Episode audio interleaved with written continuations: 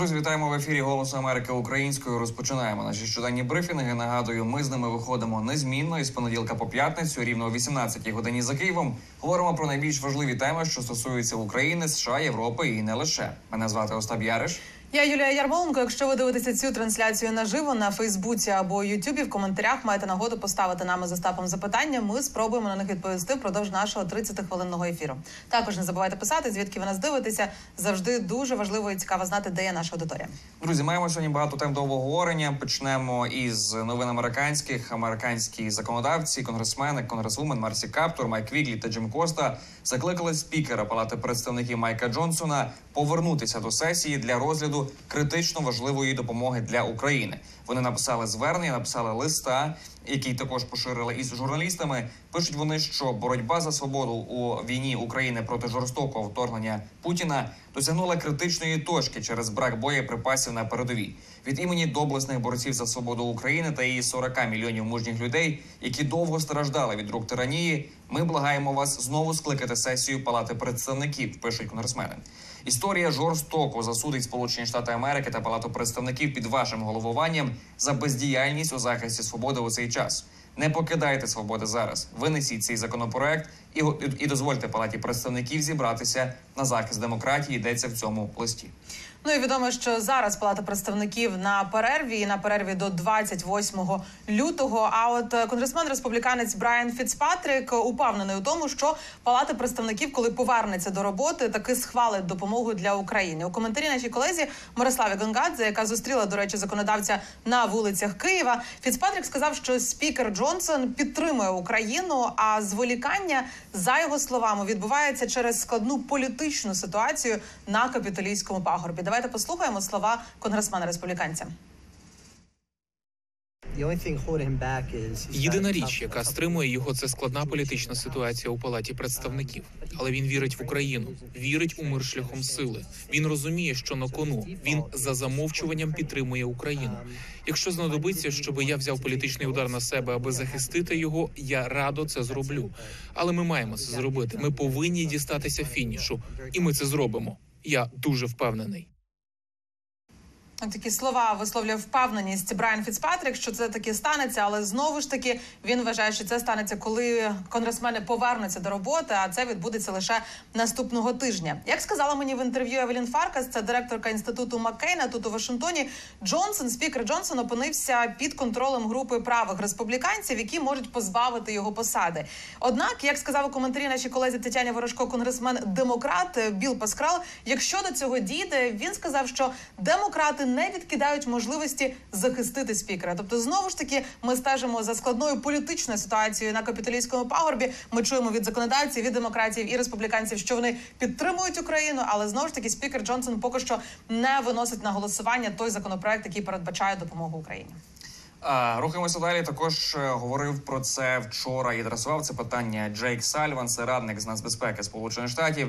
Він сказав, що ідея про те, ідея ідея деяких законодавців про те, що допомогу Україні можна було б надавати у позику.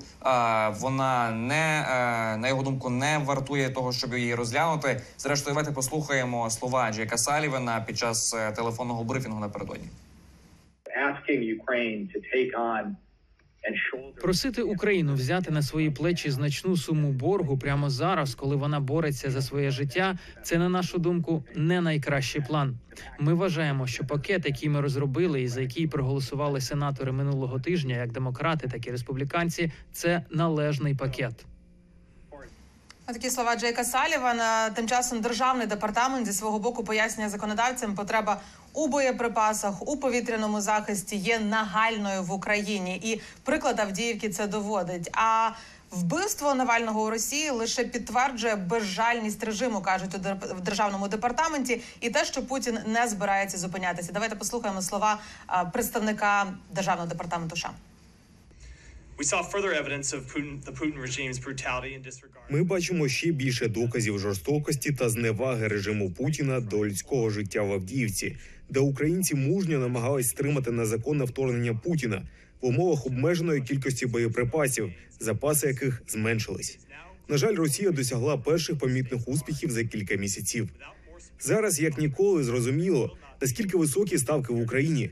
Без додаткової підтримки з боку конгресу Україна не зможе поповнити свою протиповітряну оборону та запаси боєприпасів, щоб захистити себе від агресії Росії. Як повідомив Білий Дім сьогодні вранці, за наказу президента Джо Байдена в п'ятницю ми оголосимо великий пакет санкцій, щоб притягнути Росію до відповідальності за смерть Навального у в'язниці, а також за жорстокі дії під час жорстокої війни, яку вони ведуть в Україні останні два роки.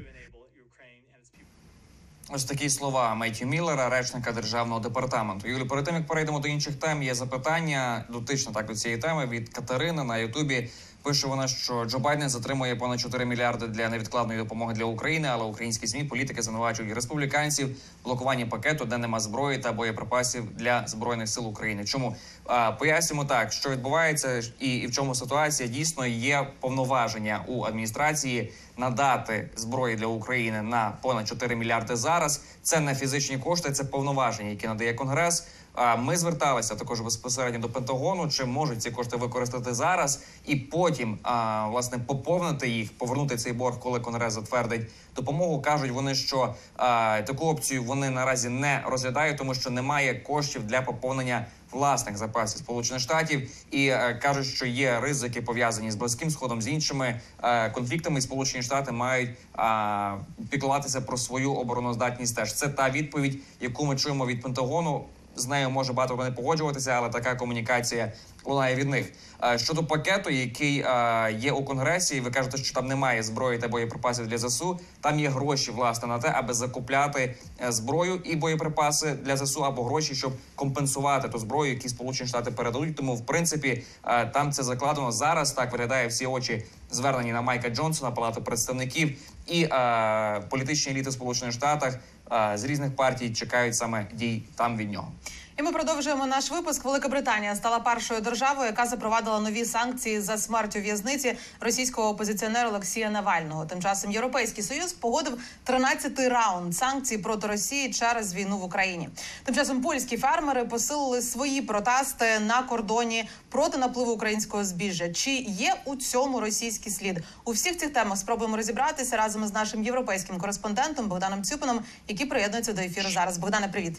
Вітання. Богдане, спершу про європейські санкції. Проти кого вони спрямовані? І ті санкції, які схвалили сьогодні у Великій Британії, а також санкції, які погодили у Європейському Союзі. І наскільки цей раунд санкцій може бути ефективним і дієвим? Спочатку про санкції британські оголошені е, у Лондоні сьогодні. Тобто, е, це дуже е, специфічні санкції. Йдеться про е, шість осіб. Це е, начальник цієї колонії, в якій був ув'язнений російський опозиціонер Олексій Навальний, і де він загинув. А також е, п'ять заступників начальника цієї колонії. Тобто, це шість осіб. Е, і вони внесені в санкційні списки. Це означає, що мають бути заборо... заморожені їхні е, статки, їхні е, активи, так би мовити, фінансові активи е, у Великій Британії, і також їм заборонено перетинати британський кордон, заборонено е, в'їздити е, цим людям на території Великої Британії. Що стосується е, е, санкцій Європейського союзу то це набір, який готували вже давно. Е, наскільки ми знаємо, там е, йдеться про 193 юридичні і фізичні особи.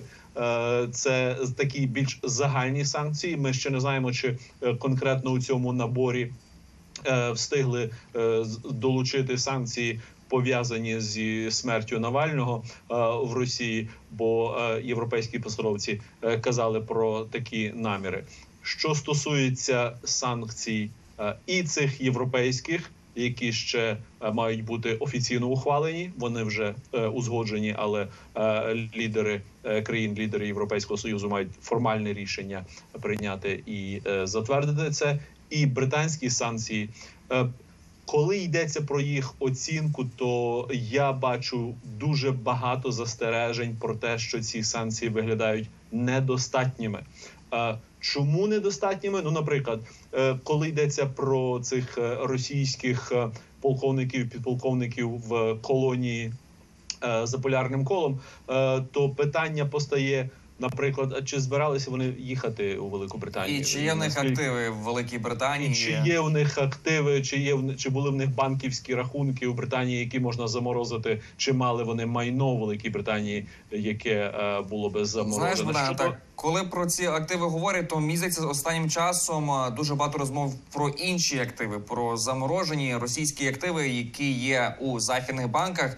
І е, говорили про те також, що можливо до річниці повномасштабного вторгнення країни Групи Семи можуть нарешті розробити план, як конфіскувати ці активи і передати їх Україні. Чи є якесь просування тут?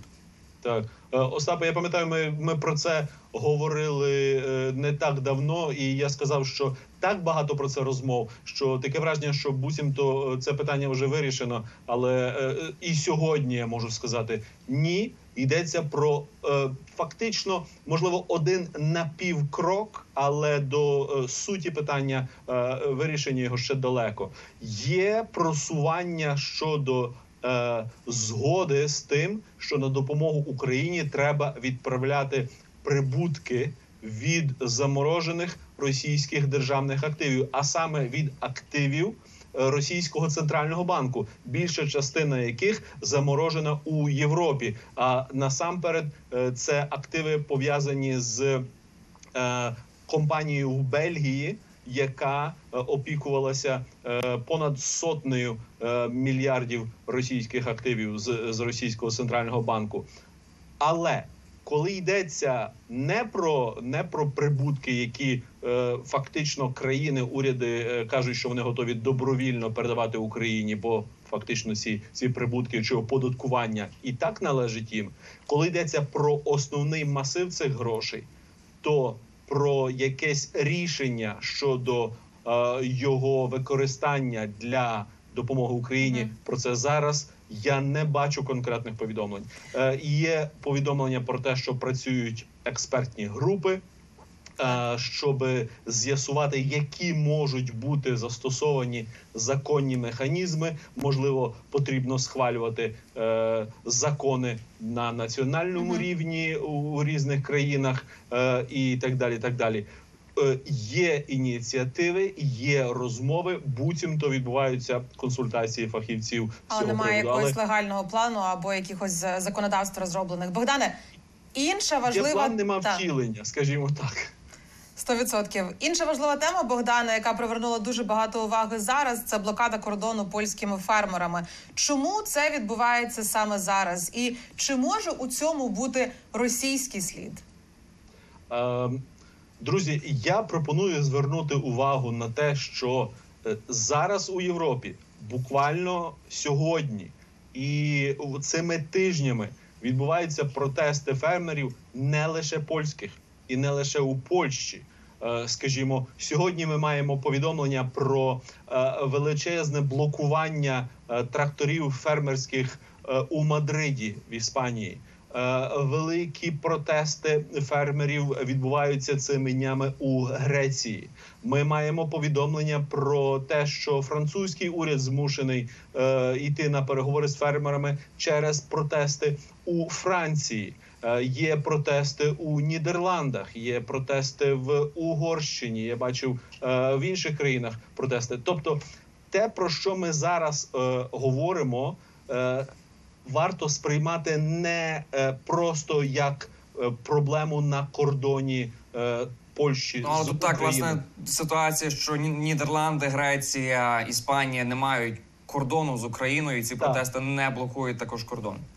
Так, тобто, е, очевидно, що е, польські фермери, е, інтереси яких і вимоги яких значною мірою співзвучні з, скажімо, тим, що кажуть фермери в іс далекій Іспанії чи у Франції, вони дуже співзвучні, тому що так само, як і е, фермери в Іспанії, Франції е, і де-інде, е, польські фермери кажуть, що у них ціни на їхню продукцію занадто низькі. Е, і те, що е, тим часом ціни на пальне, скажімо, на дизель занадто високі, а тим часом регуляції, запроваджені в межах Європейського союзу для захисту довкілля, для того, щоб підтримувати певну якість сільськогосподарської продукції. Вони кажуть, що це також б'є по них. А при цьому вони скаржаться, що буцімто ззовні з Європейського союзу приходять товари, які е, не підлягають таким жорстким вимогам, як їхні сільськогосподарські товари. Е, і що це, мовляв, також б'є по їхньому добробуту і руйнує е, фактично сільськогосподарську але галузь. так, оці протести ну безумовно і, і закономірно, так що саме на польські протести найбільше є реакції в Україні. І бачили ми всі так ці плакати, які облетіли мережу з, начебто, закликами до Путіна привести і, і, і навести лад. Один В- плакат. Перепрошую, треба пам'ятати один плакат, який наробив стільки шуму. І я думаю, що це підкреслює ситуацію, тому що ось, скажімо так, е, ми е, ви почали радше е, цю розмову з протестів. Е, Польщі е, на кордоні з Україною, і бачите зараз цей плакат з е, червоним прапором, причепленим до нього, з закликом до Путіна розібратися. Зверніть увагу, розібратися з Україною, з Брюсселем і з владою Польщі. Тобто, те, що польські фермери знайшли цю больову точку, це очевидно. Вони знайшли больову точку. Їм не треба аж так дуже багато людей. Досить кількох десятків осіб, щоб заблокувати одну дорогу на перепускному пункті.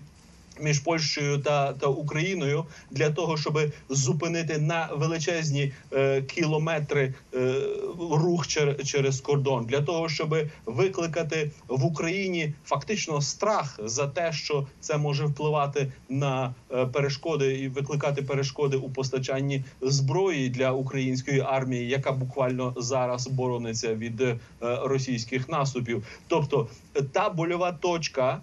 Е, Польськими фермерами знайдена на, на українському кордоні. Вони дуже легко можуть привабити до себе увагу дуже е, малими силами в той час, коли, скажімо, е, велетенські колони тракторів у Мадриді для нас не такі помітні, тому що вони дуже тобто, якщо підсумувати, у нас буквально хвилина лишається. Тобто, говорити про російський слід у цих протестах це перебільшення. Ні, ні. Коли йдеться саме про, е, про польські протести, то варто мати на мати на увазі, що до цих протестів. Фермерів у Польщі, в яких інтереси збігаються, як я вже сказав, з французькими, іспанськими, грецькими і іншими, до цих протестів фермерів і використовуючи ці інтереси фермерів, долучилися політичні сили у Польщі, зокрема, наприклад, такі партії, як партія Конфедерація та, та інші діячі, які, окрім того, що вони кажуть, що вони захищають. Інтереси е, польських фермерів, окрім того, вони дуже чітко наголошують на тому, що вони проти підтримки України. Отже, політичний слід тут абсолютно очевидний. Те, що це вигідно, і що е, дивлячись на це у е, Кремлі з задоволенням потирають руки, очевидно, також. Богдане, дякую тобі за аналіз. Стежимо уважно за тим, що відбувається на кордоні Польщі з Україною. Богдан Цюпин, наш європейський кореспондент, був з нами на зв'язку. Тим часом наша колега Наталка Чурікова напередодні слухала розмову і власне із Веслі Кларком, це генерал армії США у відставці, командувач об'єднаними силами НАТО і Європі свого часу. Він каже, що схвалити допомогу Україні треба негайно, і потрібна інша, більш потужна стратегія від Сполучених Штатів. Він сказав, що Україні нині потрібно набагато більше зброї ніж раніше надавалося, і особливо зважаючи на стан бойових дій. Давайте послухаємо його коментар. Well, I think if we pass the um, assistance bill, Якщо ми ухвалимо законопроект про допомогу і будемо поводитись з Україною в умовах кризи так само, як ми поводилися з Ізраїлем тоді, у 1973 році, ми фактично забрали речі з власних сил у Німеччині та доставили їх до Ізраїлю. І нам потрібно було це зробити, і ми майже це робимо сьогодні. Якби ми ставились до України таким чином і дозволили необхідну зброю в необхідні місця, ми могли б стабілізувати ситуацію там, де ми зараз є. А потім з відповідним додатковим обладнанням і 12-14 місяцями роботи є шанс, що вони можуть десь пробити російські лінії в Криму чи в Донецьку. Але вони повинні мати інструменти сучасної війни. Ви не можете очікувати, що вони будуть битись без переваги в повітрі. Дрони чудові. Створіть більше дронів, і вони винахідливі. І в них цикл розвитку дій швидше ніж у росіян. Але росіяни нас доженуть. Потрібно визнати, що війна зайшла у дуже небезпечну стадію. Нам потрібний інший фокус, якщо українська армія збирається вести мобільну війну. Для цього не потрібно 31 американський танк і 100 танків леопард. Для цього потрібно одна-дві тисячі танків.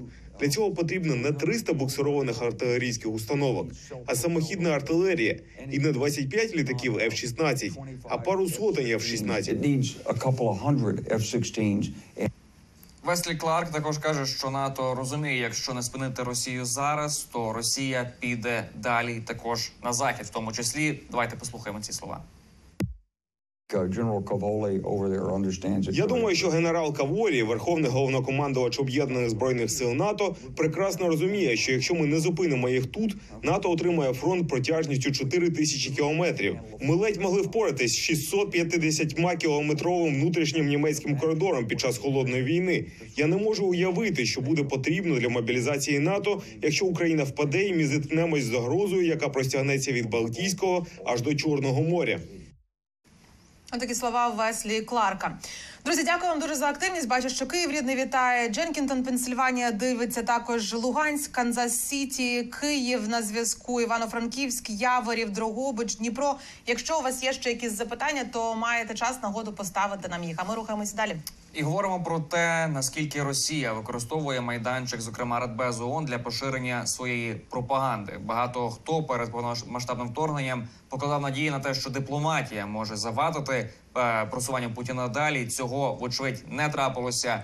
Е, За два роки після повномасштабного вторгнення Радбез ООН дуже багато Росія використовувала для своїх спічів, для своїх промов. Про це поговоримо з Іриною Соломко, нашою кореспонденткою в Організації Об'єднаних Націй. Ірино, вітаю тебе. Дякую, що приєднуєшся до ефіру.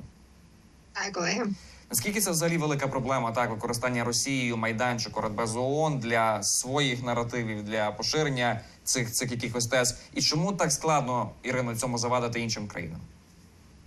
Е, Так, е, насправді ти вже згадав, що е, дуже багато було сподівань. Я от пам'ятаю, що 23 якраз лютого було, тому що традиційно в цей час, бо це в суті не тільки річниця вже зараз повномасштабного вторгнення, так, але це річниця подій на Майдані, річниця так званої руської весни, так, коли в принципі росіяни зайшли в Крим. Тому цей цей період завжди він був присвячений Україні в ООН. І От якраз два роки тому був Дмитро Кулеба, і це була дискусія в Генасамблеї в Раді безпеки. І тоді всі чули, як заступник міністра закордонних справ Росії говорив, що ні, не збираємося нападати. І тоді ще якраз Дмитро Кулеба говорив, що є ще це маленьке вікно можливостей да, для того, щоб вирішити ситуацію дипломатичним шляхом. І буквально в цю ніч, потім після цього, та Росія все ж таки напала на Україну. І було перше засідання Ради безпеки присвячене цій темі. Воно просто відбувалося під е, ці, ну тобто, коли Росія по суті е, бомбила українські міста, і з тих пір, в принципі, от цей майданчик він був і залишається досить ключовим як для західних партнерів та України для того, щоб розповідати світу про те, що відбувається в Україні,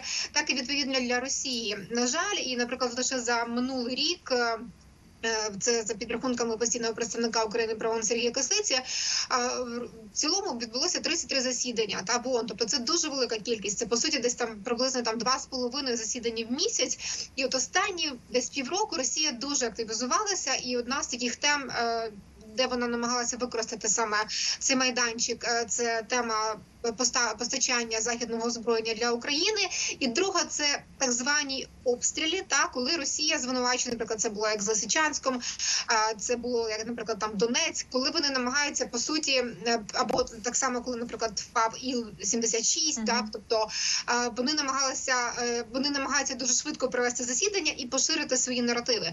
Тому ця проблема є е, досить зна- значна, і про це говорять не лише дипломати, тому що вони про це говорять відкрито з трибуна. Про це говорять так само і експерти. Але проблема полягає Так, в тому, Іра, що дивися, на- якраз у мене є питання: як експерти оцінюють власне той факт, що Росія, що Рада безпеки ООН стала майданчиком для Росії, щоб просувати свою пропаганду, щоб просувати свої наративи, і чи слухає хтось ці розповіді Росія? Якщо слухає, то чи впливають вони на їхню думку? От власне, ти розумієш, от нам здається, що ні. Так, але як показують оцінки експертів і їхній аналіз, тому що я якраз спілкувалася не лише з дипломатами, а й з експертами. Вони якраз говорять, що так впливає, і що в принципі от самі члени Ради безпеки вже й хотіли би менше проводити ці засідання по відношенню до України, тому що вони і розуміють експерти, дипломати, що Росія, наприклад, запрошуючи так званих бриферів, активістів. Тому числі зі сполучених штатів, які критикують владу, зрозуміло, що це дає додаткові такі їм козирі, та з точки зору пропаганди для російської там аудиторії, для латинсько-американської аудиторії, для африканської аудиторії, так само або для китайської аудиторії. Тому що, наприклад, тут е, я спілкувалася з е, Гованом, це е, експерт Річард Гован, він експерт міжнародної кризової групи, який займається якраз ООН. І зараз можете почути, як в принципі він оцінює і говорить, що так, ми не оцінюємо ООН, але Росія та Китай використовує цей майданчик. Навіть якщо дипломати в залі не вірять тому, що говорять росіяни, ми бачимо, як китайські та російські соцмережі поширюють зображення із зустрічі та заяви. Отже, росіяни певним чином використовують ООН як фабрику дезінформації. Я би хотіла це додати, тому що чому теж Росії це виходить, да? тому що ніхто не хоче йти прямий конфрон- конфронтацію з ними, тому що для того, щоб заблокувати проведення засідання, треба мати 9 голосів. А цього ну тобто, а прямо не хочуть е, країни це робити, особливо африканські, тому що в них є свої інтереси. Вони теж думають, Росія дуже агресивна. Про це говорять і дипломати, знову ж таки, експерти. Вони говорять, тобто країни розуміють, якщо ми зараз заблокуємо Росію офіційно, вона наступного разу так само заблокує Тобто нас. Тому цьому про є проблема. політичну волю і про якісь політичну радше мужність, відвертість, я не, знаю, як це назвати. Так, Ірино, знаєш, багато нас питають глядачі також про те. Про виключення Росії з Радбезу ООН, так наскільки це можливо, і якщо можливо, то, то чому цього не відбувається? Це знаємо складний процес, і до нього передовсім також треба ця політична воля. Але все ж таки, чи робить Україна якісь зусилля в цьому напрямку, попри так, те, попри всю складність е, цього процесу? Так, дуже слушне запитання, але тут знаєш, напевно, треба говорити не тільки про те, що, е, що Україна робить для того, щоб виключити Росію, а не зради безпеки, тому що це практично неможливо. А для, для того, щоб виключити по суті е, Україну з членів, е, ну тобто ООН, Росії. це ну тобто призупинити, вибачте, да, Украї... Росію, тобто призупинити член можна призупинити повноваження Росії. Тобто, це по суті єдиний легальний механізм, про який зараз говорять експерти. Але я перед тим би теж хотіла звернути увагу, що наразі не робиться навіть не тільки не в цьому напрямку рухи, але і немає якихось таких дуже активних політичних рухів, наприклад, бойкоту. От коли Чому? було Чому так? Росії в квітні, та наприклад, був Лавров виступав, він головував Раді безпеки. Країни, тобто члени не виходили, не робили бойкот, як вони робили до того. І це також е, принаймні мені про це розповідав е, Володимир Євченко. Він каже, що ми над цим працювали. Була напевно більше лідерство. Україна була в складі Ради безпеки. Можливо, це допомагало. А зараз ми цього не бачимо. Але повертаючись до питання щодо все таки членства та Росії і в Раді безпеки, і в відповідно в ООН, е, наприклад, Євченко каже, що є дуже велика така коаліція неформальна серед народних депутатів, які намагаються це питання піднімати. Було нещодавно навіть засідання в парламенті українському на цю тему. Вони це обговорювали в комітеті профільному відповідно. І він якраз каже, що або там Сергій Кислиця, або відповідно міністр закордонних справ, або навіть президент могли би написати лист звернення до е, голови там генеральної асамблеї, кажучи, що Україна каже, що от такі підстави, щоб відповідно щоб повноваження Російської Федерації не поновлювалися Мгм. на наступну сесію генасамблеї. Цього не відбувається за словами Єльченка, в тому числі через е, ну. Напевно, побоювання, що це не буде такою швидкою с- історією успіху, так а Україна, напевно, хочеться мати цих Думаю, це маємо його коментар. Можемо успіху. послухати тут так, що він говорить. При нас е, це було нормальне явище. Е, Ну це такий своєрідний бойкот. От, е, Пам'ятаєте, свого часу в ОБСЄ влаштували таку ж саму обструкцію Лаврову. Всі встали і вийшли. Е, Чому зараз цього не робиться, не знаю. Мені це не зрозуміло. Мабуть, не вистачає певної ініціативи, і це б мало б е, ну такий моральний ефект, принаймні, чи психологічний.